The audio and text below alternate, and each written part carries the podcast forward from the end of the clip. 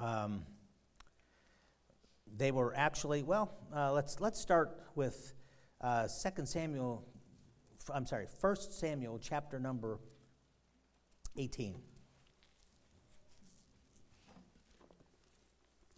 You know what? I don't have that listed here, so I just have the reference. So let me look it up also. 1 Samuel chapter 18. Yes. 1 Samuel chapter 18 and verse number 28. and Saul saw and knew that the Lord was with David, and that Michal, Saul's daughter, loved him. Good to be looking at David and Michal, the David's first wife, Michal's first husband. And when she was given to David, it, there was a political thing going on, and there was all kinds of stuff that was, you know, beside the point. What you want to get out from this verse, what we want to emphasize and focus and showcase right here, is that Michal loved David. And I believe you could say at this point, David loved Michal. Lord, thank you so much for this, your word. And I pray that you help us to try to figure out what happened in this relationship. Why did it go sour? And boy, did it ever. It went bad south. And uh, Lord, I just pray that today you might be able to even speak to us, speak to our hearts. Lord, I just love every person here at Wooden Valley Baptist Church, the visitors, the friends, the members. And Lord, I, I pray that tonight you would take the lessons from the Word of God that we can learn about what happened to this relationship and apply them to our own homes and our own relationships, but then also our walk with you. So, Lord, I pray that tonight you'd help us to understand what happened to the flame in this romance and this love relationship between Michal and David. Lord, I pray that you just bless, bless, and all that's said and done. We ask this in Jesus' name. Amen. Some background before we read the event that we'll start with in 2 Samuel chapter 6. So if you can turn your Bible there and get ready, and when we get there, just in a, in a moment. But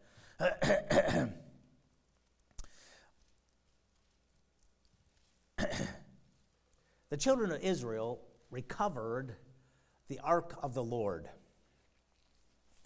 When they when Saul was the captain, was the king of Israel, boy, he did some really dumb things, and eh, he just he took the children of Israel and, and got them in a bad way, in a bad place, and messed up. I mean, messed up, messed, messed, messed up big time. The Philistines went to war against them and actually were winning.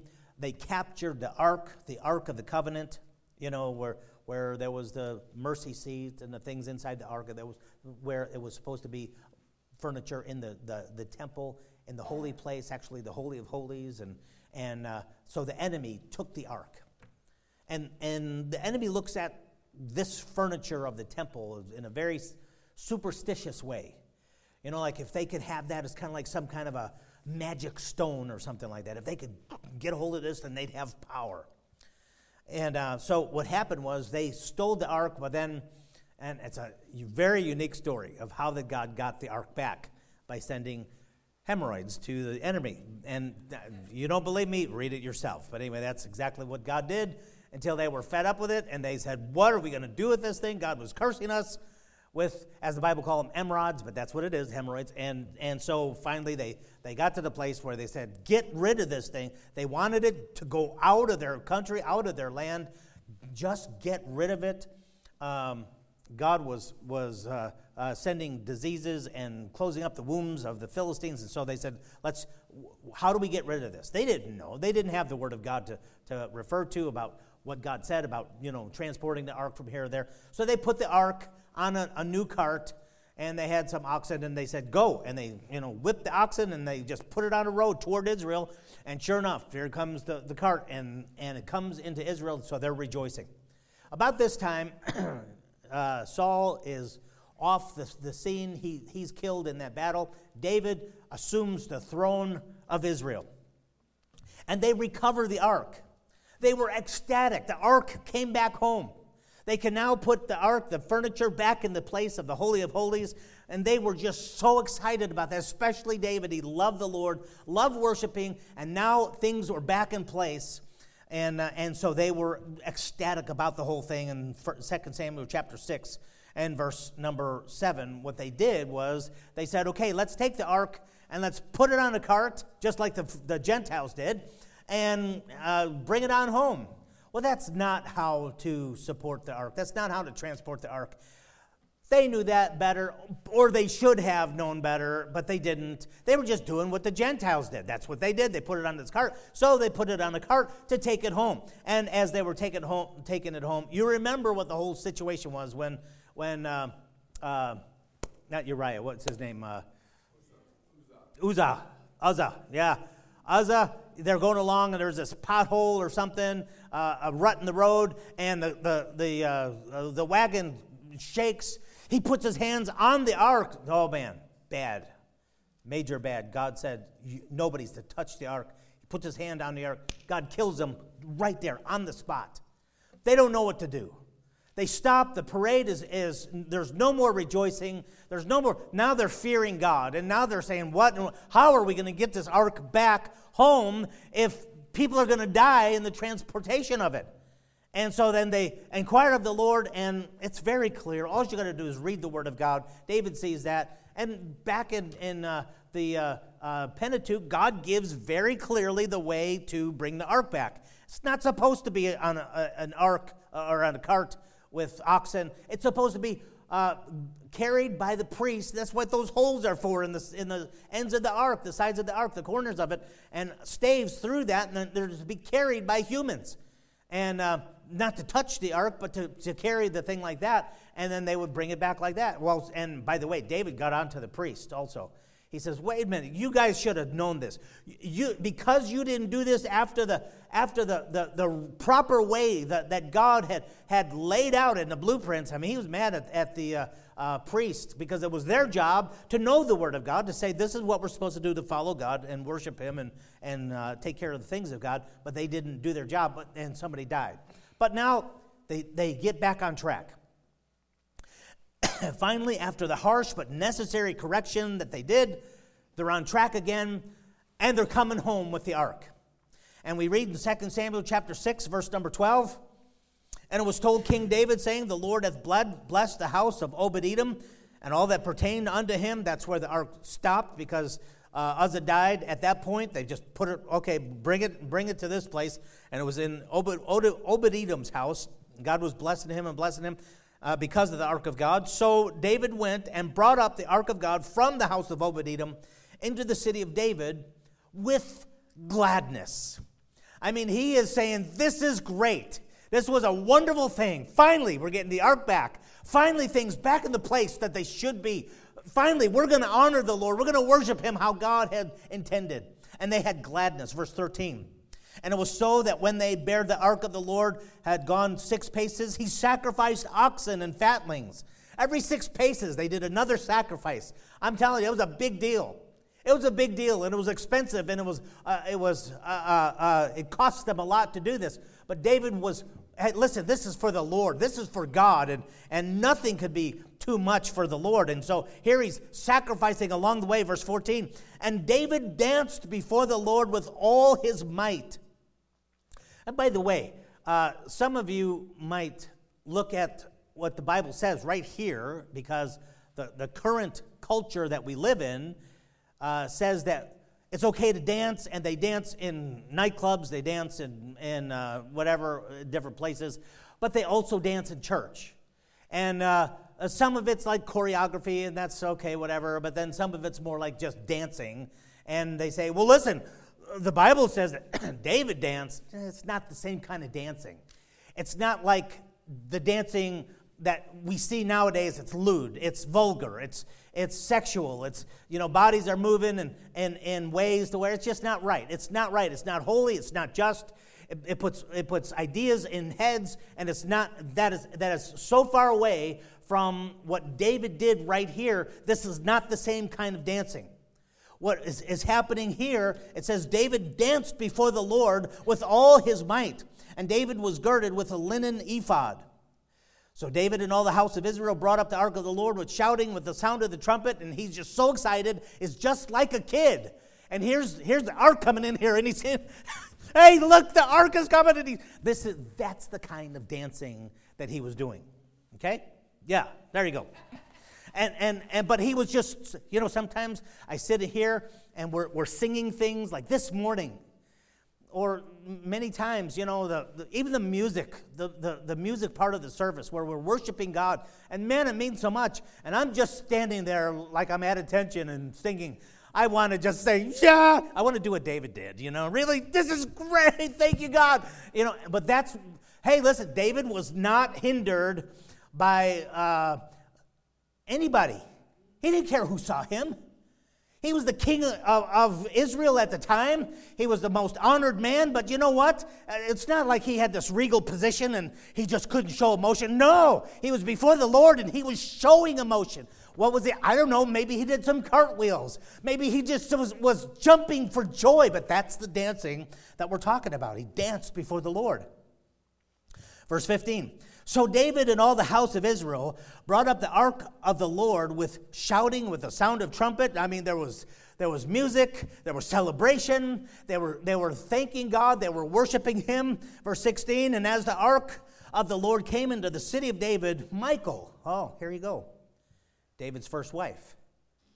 Now this was years. I hadn't checked my uh, Bible chronology, but this was years after he was espoused to Michal after Michal came in, where that was David's first wife. He was a young, young man, and he was uh, given Saul's daughter to be uh, uh, uh, to wed her, and she loved him. He loved her, obviously, and, and what he did, we'll, we'll take a look at that in a little bit. But this is years later. a lot of water under that bridge. There was a time where, when David was at odds with his father in law, that Saul took Michal, gave her to somebody else to be somebody else's wife for some time, for years, until Saul's now dead and gone, and then he's got Michal back in the palace, and she's again becomes his wife. Michal, Saul's daughter, looked through a window and she saw King David leaping and dancing before the Lord, and she despised him in her heart. She hated him. She looked at what David was doing and she said, That's disgusting. She despised him in her heart. Wow, that's that's kind of like not what everybody was doing at that point, huh? She was kind of out of sync with the whole crowd and with David and with everything. It was a rejoice, a, a celebration time. Verse 17. And they brought in the ark of the Lord and set it in his place in the midst of the tabernacle that David had pitched for it. And David offered burnt offerings and peace, peace offerings before the Lord. And as soon as David had made an end of offering burnt offerings and peace offerings, he blessed the people in the name of the Lord of hosts. That means that he did something good for them. And he dealt among uh, all the people, even among the whole multitude of Israel, as well as to the women as men, to everyone a cake of bread and good piece of flesh and a flagon of wine. So all the people departed, everyone to his house. Man, I tell you, there was celebration. And David said that's on the house. The, the, the, the nation will foot the bill for a celebration. Hey, man, we're going to feed you. It'll take, and, and this is this is a red letter day. We're rejoicing because of what's going on. What a celebration! What a great service! A hallelujah time. But wait, not so fast. He gets home and he gets clobbered. Look at what happens in 2 Samuel chapter 6, verse 20. Then David returned to bless his household, and Michal, his wife there, the daughter of Saul, came out to meet David and said, How glorious was the king of Israel today! Who uncovered himself today in the eyes of the handmaids of his servants, as one of the vain fellows shamelessly uncovereth himself. What in the world? I'm telling you, she's got, she's got something that's, that's pretty off here. what is she talking about? Well, he's jumping around and he's dancing, maybe doing cartwheels, and he kind of looks foolish, looks like a child. Uh, he, he doesn't look respectable to me. I think that he should, he should be the king and, and he should you know, be honored and he should uh, conduct himself like a, however she thought that he should conduct himself. You know, I just, re- I just realized the, the, the, the similarities to what we're experiencing in our government nowadays, where people see our president and they just think that he's, you know, whatever. This, by the way, that's got nothing to do with the message scratch that out of your mind, okay? But you can certainly see how some people love them and some people can't stand them. Well, that's exactly what's going on here. And so she, she says, you, you, you're, you're uncovering. Well, I don't know if that was, I don't know if that was a, a just um, charge. But nonetheless, you remember, you remember her attitude toward David? She despised him in her heart she hated him. It's not love now. It's, it's, not, it's not a good feeling. It's not, no, no, no. That's far gone. That's gone away so long ago. Now she hates him. Verse 21 And David said unto Michal, It was before the Lord, which chose me before thy father and before all his house, to appoint me ruler over the people of the Lord, over Israel. Therefore will I play before the Lord. And I will yet be more vile than this, and will be base in mine own sight. And of the maidservants which thou hast spoken of, of them shall I be head in honor. Therefore, Michal, the daughter of Saul, had no child unto the day of her death. which kind of explains a little bit of the rest of their relationship.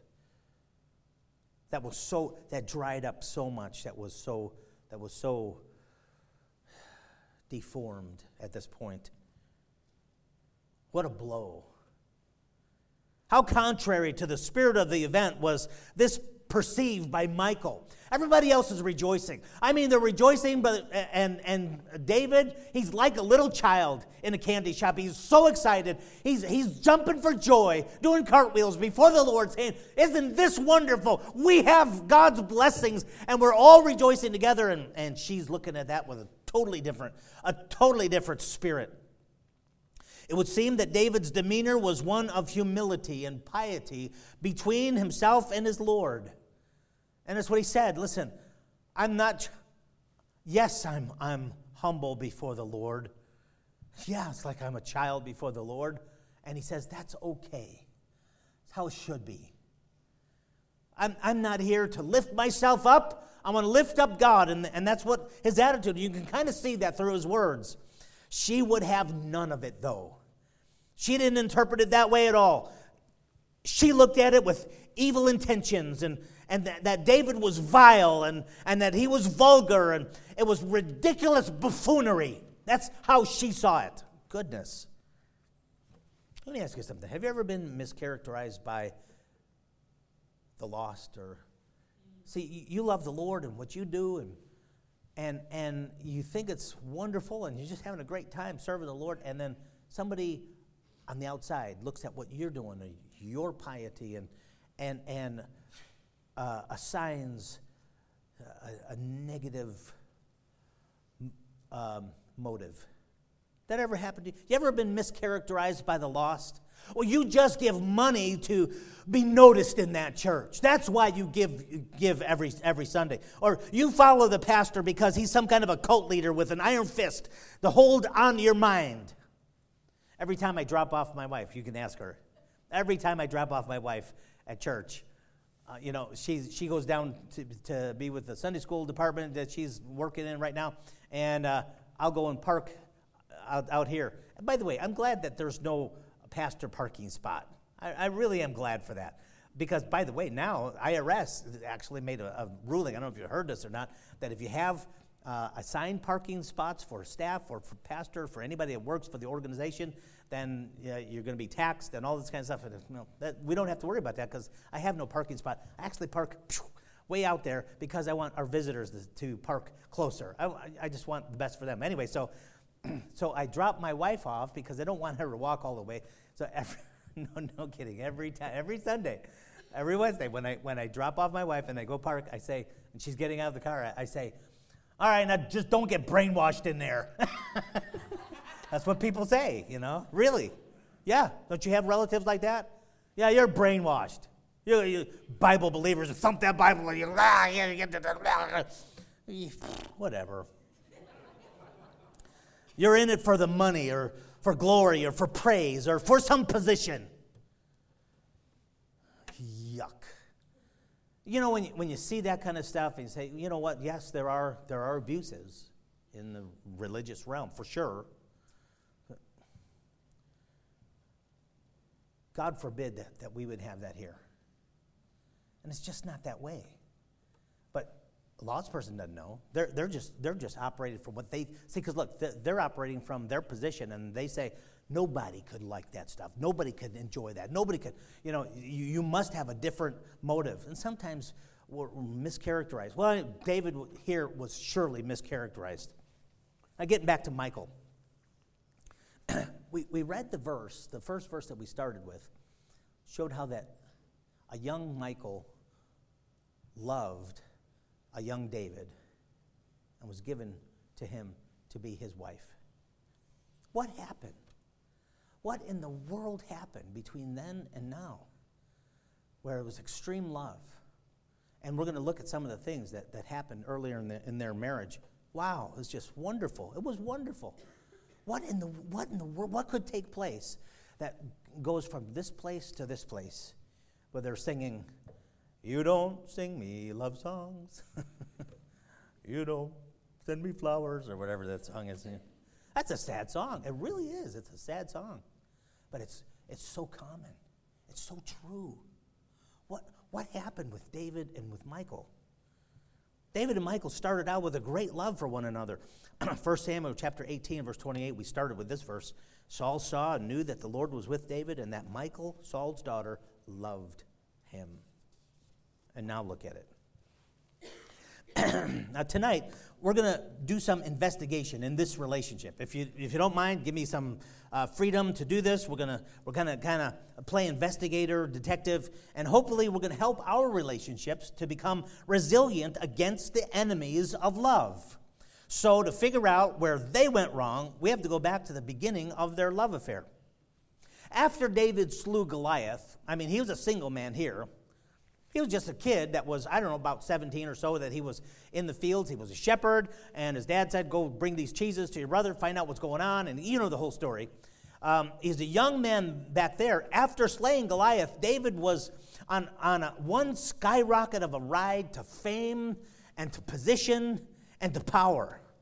Now, God had anointed him prior to this time and was identified this is going to be the next king of Israel.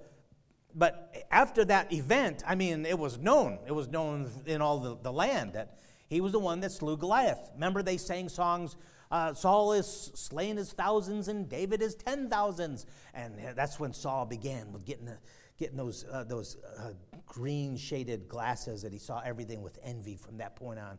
Jealousy. What do you mean, me, thousands and David, ten thousands? And he wants to kill David. He wants to take him out of the, out of the picture. But David was always depending on the Lord, and he was prudent, and he was wise, and he was humble at that point. Saul offers David the position of son in law to the king for all of the wrong reasons. And you can read this on your own later if you want to. And, and uh, Saul wanted to actually trip him up. He wanted to get David to where he could, he could find some weak spots in David's life, so therefore he could get rid of him, and then he'd have no more problem with David. That's what he thought in his mind. But that didn't matter to Michal, who had stars in her eyes as a young woman at this point, and, and probably many in Israel saw David and saw his, his uh, walk for the Lord and his purity and, and what God used him to do and how he was a man of men. He was a, a leader of leaders and, and uh, was admired, I'm sure. And, and Michal was one of them. And uh, Michal looked at David like that. And where'd they go wrong? Well, take a look. First of all, she cherished my, uh, uh, David. And David cherished Michal. 1 Samuel 18, verse 27. this is uh, upon the, the situation where um, Saul wants to trip up David. And so he says, Okay, I'll give you my daughter for a hundred skins of, of uh, uh, Philistines. Go ahead and, uh, kill a hundred Philistines. Prove it, and then you could have my daughter to, to wed. At first, it was the older daughter, but then, you know, that didn't, he was just saying it because he wanted to say it. But then when David followed through with it, it says in 1 Samuel 18 27, Wherefore David arose and went, he and his men, and slew of the Philistines, two, not 100, 200 men. And David brought their foreskins, and they gave them in full tale to the king, that he might be the king's son in law. And Saul gave him Michal, his daughter, to wife. And Saul, and, Saul saw and knew that the Lord was with David, and, and that Michal, Saul's daughter, loved him. Now, again, like I say, Saul did this so he could trip him up, so that he could actually kill him, take him out of the picture. But for David to do this, he must have really thought, you know what? I, I really want that gal. I really want the daughter of, of Saul. To risk his life 200 times for him, for her. Goodness. Yes, there were political and powerful ramifications to this marriage also, but none of that mattered to, to Michal. This is what she's thinking at that point. He loves me. He loves me that much. And she felt cherished. She felt like she was the, the most valued person in the whole world. And she loved that spot and she loved that position. And, and, and here, just it fanned the flames of love because she was cherished. And she displayed her love to David with fidelity, with sacrifice. Look at 1 Samuel chapter 19, verse number 11.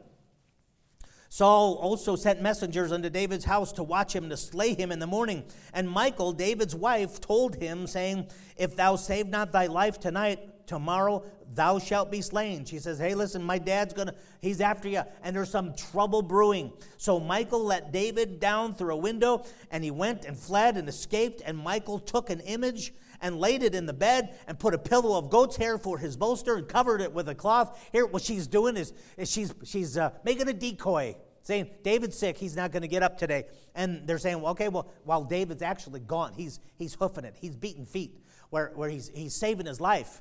And, and Michal is lying to her, her dad and the forces that are coming after uh, to kill David, and she's hiding and she's you know doing this. She's lying. She's sticking up for him. She's concocting against her her uh, uh, father to save this guy's life. She worked on david's behalf. She risked her life for his. She plotted. She lied to her dad. She understood that her world now revolved around her new life not her dad but her new life. By the way that's what i tell all of those that are that are getting married. By the way the next marriage is is uh, is it this coming Saturday? Yeah, yeah, yeah, yeah, this coming Saturday. Nathan's getting married. Nathan and Katie. Wow. Anyway, this is what I tell everybody that's getting married. Hey, no matter what love, no matter what a wonderful thing it was, your, your life prior to this marriage, that was the old universe. This is the new universe. You have a new solar system, you have a new orbit, and your universe revolves around this relationship, this husband and wife and these kids. That's what the, the relationship is all about now. And, and Michal, sure enough, she, she paid attention to that. She loved David even more than her dad, and that was her whole life. And, and she risked her life for David. Uh, she sacrificed, she was cherished, she sacri- sacrificed for, and then things kind of went awry. And it's really too bad because, truthfully, in this situation, there were others who used Michal as a pawn, as, as a, a political uh, chess piece.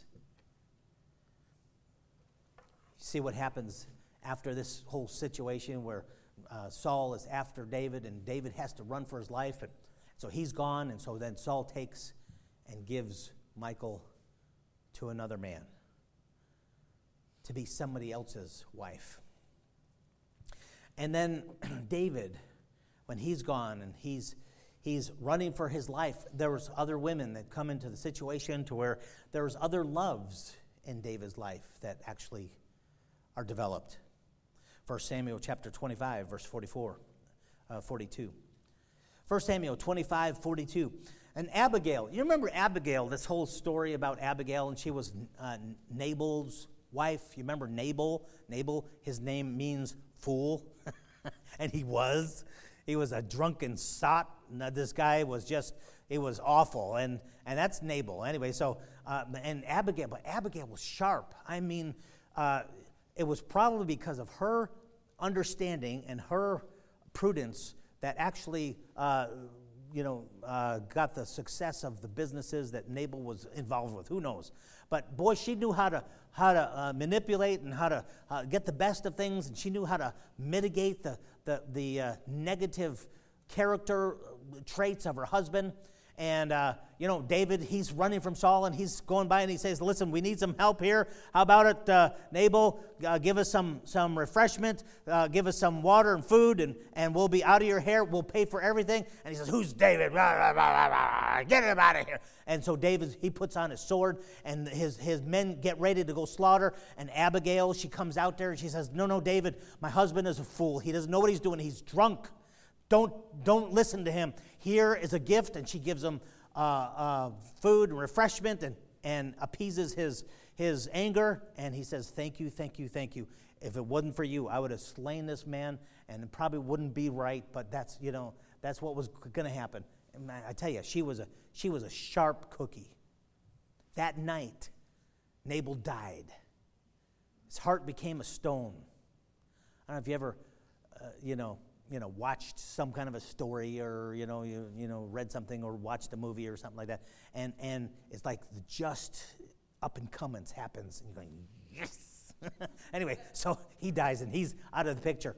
And uh, so then David says to Abigail, hey, I want you on my team. And he, he marries her, takes her. 1 Samuel 25, verse 42. And Abigail hasted and arose and rode upon an ass with five damsels of hers that went after her. And she went after the messengers of David and became his wife. You remember what happened? There's no more Michal. She was, she was plucked out of uh, David's life and given to another. He's not married to her any longer. It looks like he's single again. And so here he takes on um, Abigail. And David also took Ahinoam of Jezreel and they were also both of them his wives. But Saul had given Michal, his daughter, David's wife, to Phalti, the son of Laish, which was of Gallim. And so there's, there's other people that come into the, into the mix, which complicates everything. All of a sudden, there's other loves, and the heart of both David and Michal are divided and changed forever. And so there's other loves that, that come into the picture. Not just David, but Michal. 2 Samuel chapter 3, verse number 13. And he said, Well, I will make a league with thee, but one thing that I require of thee, that is, thou shalt not see my face, except thou first bring Michal, Saul's daughter, when thou comest to see my face. Now, here, let me, I should have given the background here. Uh, when David takes the throne, Saul is dead. He's out of the picture. And uh, uh, Saul's forces come to join up with David David says, okay, wait a minute. There's, there's some unfinished business here. I had a wife, her name was Michal. Saul took her away from me. If you want to bring the kingdom back and let me be king over all the land, I want Michal back. You bring her back.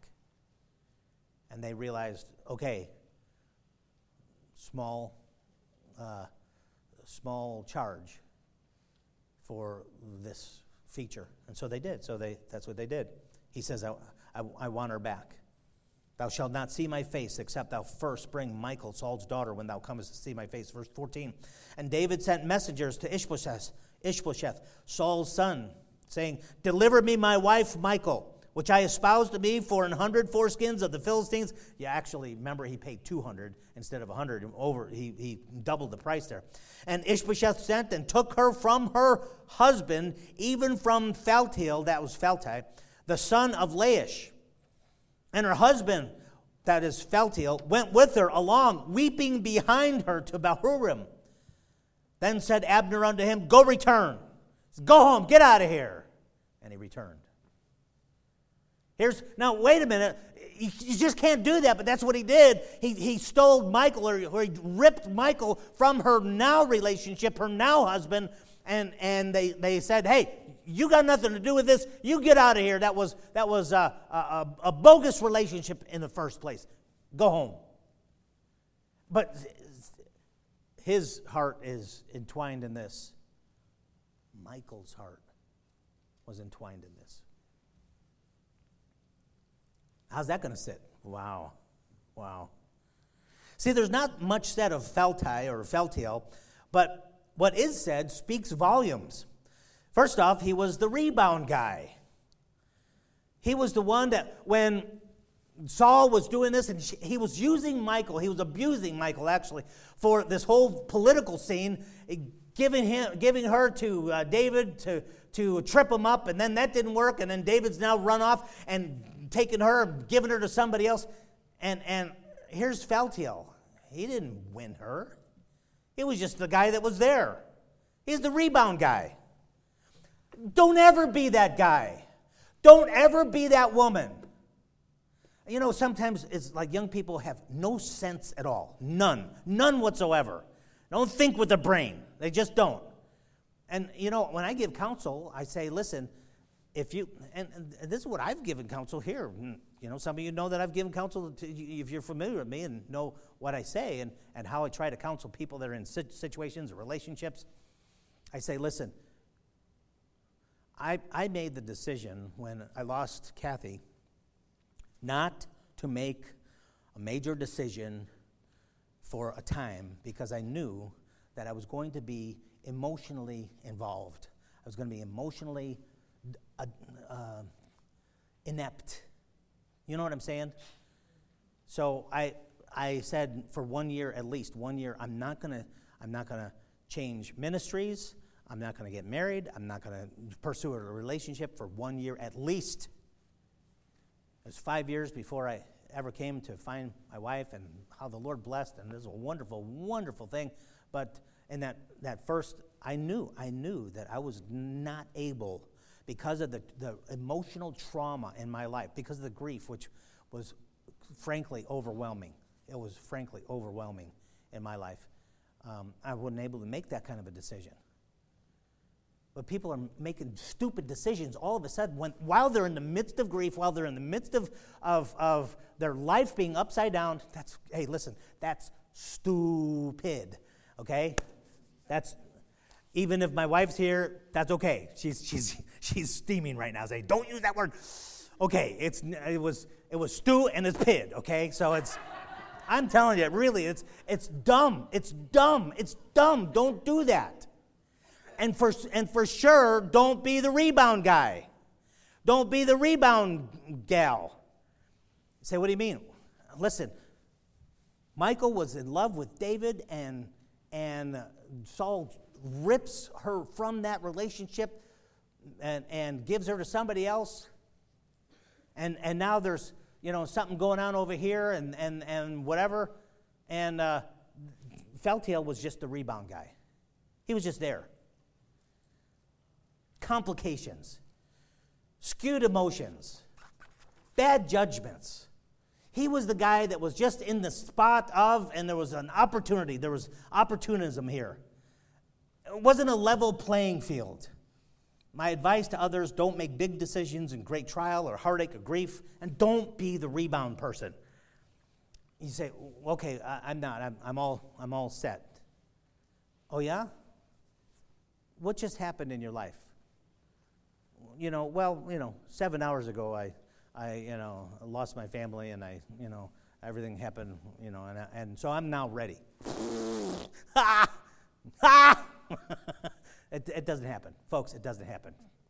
You, you've got to, you must, you must, you must take a break from your life decisions. You can't make big decisions at that point.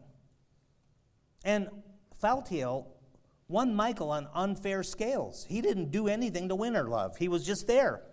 It was wrong, it's too easy, too good to be true. And it was. It's too good to be true. And when they took Michal, you remember finally when David comes back into power says, That's my wife. Excuse me, that's my wife. So they, they ripped her now from Phaltiel and they give her to Michal. And you remember that whole situation? They're bringing him to Michal and he's, he's uh, walking behind with the situation. And his attitude is, you know, he was brokenhearted. He loved her at this point. She probably loved him at this point. But he says, Well, okay, I guess you can have her back. Hey, meathead, what about fighting to the death for the woman you love? I mean, if that's the case, eh, not much of a man. He was not much of a man here. He, he, he just, you know, let this happen to him, and maybe he couldn't do anything about it, but he could, he could bring blood. But you know what? He, was, he, he, he wasn't a real strong man. But that wasn't taken into consideration by Michal. She was used as a pawn the whole time in both marriages. In the first marriage, where her daddy was, was actually doing that for political advantages and to get David into a spot, and then afterwards, he, he's doing that uh, in spite of David. And her, but see, the thing about it was, her heart was compromised. She loved Phaltiel now. You can't just rip him out, but that's what was done. And then take a look at heartache. 2 Samuel 3.15. Ishbosheth sent and took her from her husband, even from Phaltiel, the son of Lachish, and her husband went with her along, along weeping behind her to Bahurim. We also see the devastation in Michal's heart, not just Phaltiel's, but in Michal's heart. Because you remember in the text that we read how that first she loved him, and now in her life she despises him. Goodness. She lashes out at David. It's a big difference from loving him with all of her heart to despising him in her heart. She hated the very ground that he walked on now because he did this to her and she was not going to forgive him. My goodness, if you ever get in a situation to where you have that kind of a spirit, you're in big trouble. Listen, friends, you're in big trouble. You must, you must forgive. You must forgive. And it doesn't matter what. Yeah, but Pastor, you don't know what happened to me. No, no, no. You must forgive. If you don't forgive, you are the one that's going to hurt. But she was, that, I mean, that was not in her vocabulary. She's having none of that. There's unforgiveness there. And then you see the humiliation and the hatred. We read these verses in 2 Samuel 6 16. As the ark of the Lord came into the city of David, Michal, Saul's daughter, looked through a window and saw King David leaping and dancing before the Lord, and she despised him in her heart. Also down to verse number 20, 2 Samuel 6:20. It says, Michal, the daughter of Saul, came out to meet David and said, How glorious was the king of Israel today who uncovered himself today in the eyes of the handmaids of his servants, as one of the vain fellows shamelessly uncovereth himself. Now, I don't know, but she may have expected a place of honor in the palace. Her expectation may have been one of honor and respect and wealth as nobility. She didn't see David's relationship before the Lord as pious and wonderful. No, no. To her, it was idiotic, it was childlike. She saw the relationship that David had with the Lord as just another infidelity in, in the palace. And she's had to endure a few of those. She was not happy with her place in David's life and in the palace. And her expectation was one of her own making. Maybe she wanted to be cherished as the most important love of David's life, like she felt like early on. But she couldn't have it now. She saw that David actually cherished and loved something, someone more than herself. I know I'm filling in the blanks, and I could be wrong with my conclusions here, but one thing she did was she did despise David's relationship to the Lord for whatever reasons. And boy, she, she despised it. This wasn't merely an end of love, this was the birth of animosity, of hatred, of ill will. She saw all that David did as contemptible, as shameful, as vile. She went beyond merely not loving him to no, no, no. She was way beyond that point. She hated him. She hated him. He couldn't do anything right at this point. Wow. So we, we looked at that relationship, how it started so wonderful and ended up so sour. Where they went wrong. How about us? How about us in our relationships? the relationships that God has blessed me with, the relationship that God has blessed you with, the relationships that you have around with your loved ones, with your family, with your spouse. How about your romance with the Lord? Is there, any, is there anything here that we can be careful about? Yeah, I think so. Um, how about our relationship with, let's say, husbands and wives? Do you cherish your wife? Do you, do you honor your husband? You know, um, the feeling that Michal had to begin with was one where she felt like she was the most important person. She was cherished by David, and, and David uh, put her up on this pedestal, and she was loved, and she felt like it. Husbands, you think your wives don't long for that? That's not, that's not one of the most important things to your wife in this universe is to have her husband to look at her and cherish her and love her, honor her, put her on that pedestal in his heart, and say, You are the most important person in my life. Outside of the Lord, you're the most important, important person on earth to me. Oh, yeah. Oh, yeah. See, that was how they started, and that's what, what increased the love, and that, that's what, what uh, fanned the flames of romance. How about your, your fidelity and your sacrifice to one another? Folks, God deserves our best. Your, your spouse deserves your best. But you remember where they started going wrong? The other loves, the, the things that really complicated the whole situation, the whole mess. Listen, husband, wife, you better be real, real careful about getting into a situation to where something wiggles its way in between husband and wife and, and draws what should go to your spouse. You know, it doesn't have to be physical infidelity, you know, immoral. It doesn't have to be that. It can be an emotional infidelity. It could be a friendship, it could be a, uh, an attitude in your heart where you begin to uh, talk with somebody else the, about the things that you sh- you would talk to your best friend about, but it's not your it's not your spouse. You better be careful about that. See, because wherever there's wherever there are these um, extra relationships that come in, no matter what it is, whether it be a person or a thing or a, or a, uh, a career, it doesn't matter. Those other loves that wiggle their way in, don't even go there. Don't even go there. Ruins everything, colors everything, messes things up in such a such a damaging way. I mean, you better, you know what you, you need to do? Husbands and wives, what you need to do is you need to give great attention to the relationship that God has given you, this right here, right now, that you're involved with, regardless of what happened in the past or what's going on here. Hey, listen, right now, this is where God has you, and your job is to be the best that you can be for your spouse and to honor and uplift that relationship and to eliminate and to box out any other loves, any other uh, challenges to that love. And then you remember the heartache that Michal endured in this broken relationship, broken relationship. And here David was at the, the heart of it, and there was some offense that, that had taken place there, and the heartache that was there. Folks, when offense arises, and there's not a one perfect person in this auditorium, there are no such things as a perfect mate.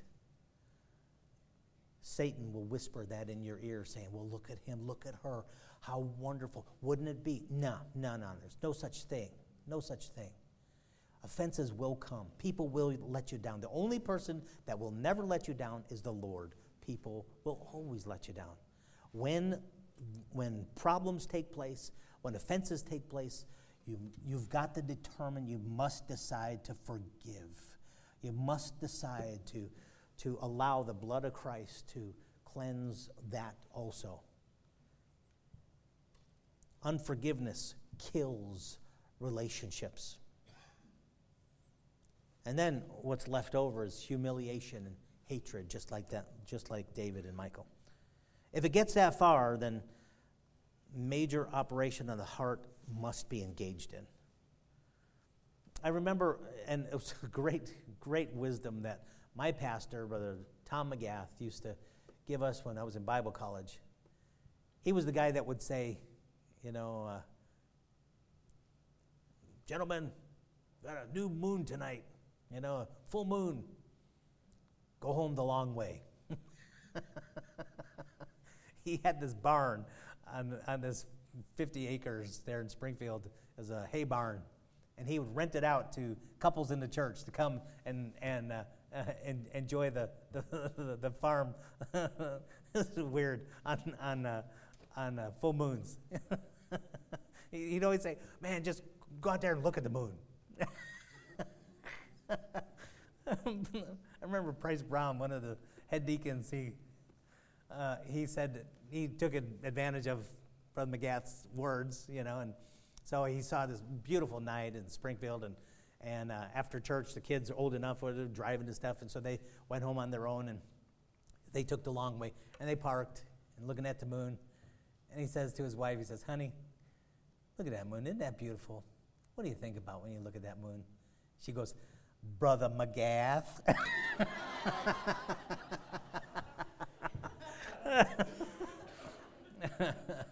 but this is what Brother McGath said, and I'll never forget. It was so good, so wise. He says, Gentlemen, it doesn't take much to do maintenance in your home with your spouse. It doesn't take much. A word here, a kindness that you show, some flowers that you bring, a card that you, you go ahead and put a few words on, a date night. He says it doesn't take much to keep your wife happy. He says, but if she ever gets unhappy, then it's a booger. Then it's, then it's difficult, sometimes nigh impossible, to get her back happy. Hey, that's some good advice. That is some good advice. Don't let it get to the place where, in David's relationship, where the end of, man, that was irreparable at that point, just about. Well, not totally. See, because the Lord could do anything. He really can. He can change things. He can. He's the only one that operates in hearts. You and I don't. But if it gets that far where it's so bad as David and Michal, then, like I say, major operation of the heart has got to be engaged in. If you're there, then you got to stop right now and, and do whatever drastic measures that you need to get it back where it should be. The advice is don't ever let it get there. Do maintenance. Do maintenance. Appreciate your spouse. Love your husband. Love your wife. You know, the first part of their, uh, Michal and David's relationship, where they cherished one another and fidelity, they sacrificed for one another. It was when they, there were other things that started, you know, coming in play. Man, what a mess bring it back to the first days. You know, that's what Jesus said. You know, he's talking about the church that lost its first love.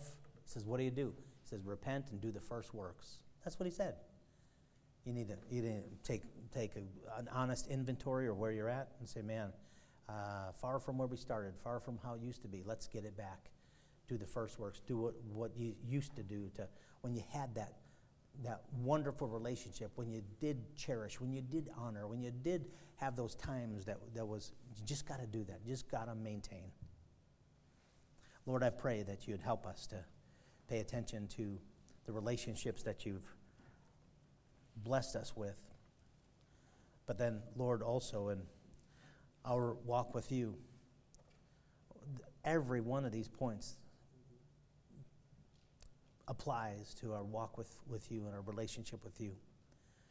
Lord, you've, you've honored us and you've cherished us and you've loved us like, you, like nobody's ever loved us. My fidelity and sacrifice to you. Sometimes I, I look at what I'm doing right now and maybe coasting. No, I don't ever want to get there. I don't ever want to do that.